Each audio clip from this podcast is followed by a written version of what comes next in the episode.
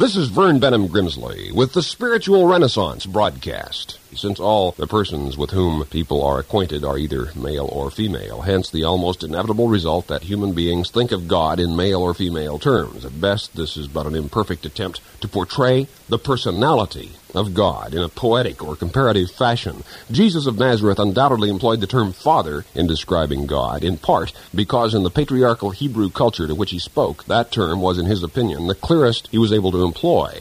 But it must be recognized that in the final assessment, no human word on earth is anywhere nearly sufficient for the describing of God. God is fatherly, in the sense that God is personal. God can know and be known, love and be loved. But God is infinitely more than that. God is the source and center of all things. God is the creator, the controller, the upholder of all reality, the stability of the statics of this universe, the dynamism of all change around you and beyond you. This commentary was sponsored by Spiritual Renaissance Broadcast Ministries.